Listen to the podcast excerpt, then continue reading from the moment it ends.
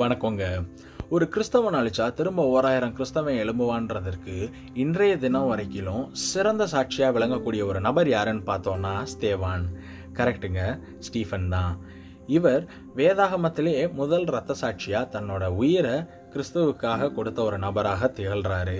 அது மட்டும் இல்லாம இவர் ஒரு கிரேக்க மொழி பேசக்கூடிய யூதராக இருந்திருக்கிறாரு. இவர் பேருக்கான பொருள் என்ன என்பதை பார்த்தோம்னா தேவான் என்ற சொல்லுக்கு கிரீடம் என்பதுதான் சரியான பொருள்.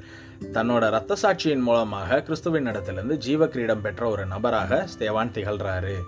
ஸ்தேவான் செல்வாக்கு மிகுந்த ஒரு நபராக இருந்திருக்கிறார். அதாவது எருசலேம் தேவாலயத்தில் மிகுந்த செல்வாக்குடைய ஒரு நபராக தான் ஸ்தேவான் இருந்திருக்கிறாரு. அது மட்டும் இல்லாமல் பந்தி விசாரிப்புக்கு நியமிக்கப்பட்ட ஏழு பேரில் ஒருத்தர் ஸ்தேவான் இவர் அந்த காலத்தில் கிரேக்கம் பேசுகிற யூத சபைகளுக்கு சென்று இயேசுவே மெசியா இயேசுவே மெசியா என்பதை மிகுந்த துணிச்சலோட பயப்படாம சொல்லியிருக்கிறாரு. இது அந்த காலத்து யூதர்களுக்கு மிகுந்த எரிச்சலை உண்டாக்குச்சு.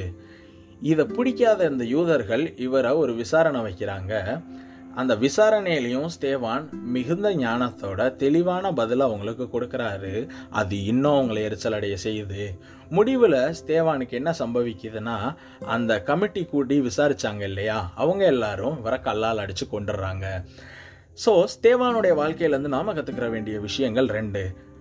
முதலாவது காரியம் என்னன்னா கிறிஸ்துவின் அன்பை மிக துணிச்சலோட சொல்ல நம்ம கடமைப்பட்டிருக்கிறோம். ரெண்டாவது ரத்த சாட்சியா மறிக்கிற ஒரு சூழ்நிலை வந்தாலும் கிறிஸ்துவுக்காக நம்மளோட உயிரை துச்சமா நினைச்சுக்கிட்டு ரத்த சாட்சியா மறிக்கணும் இந்த நாள் இனிய நாளாய் அமைய உங்களுக்கு என்னுடைய வாழ்த்துக்கள்.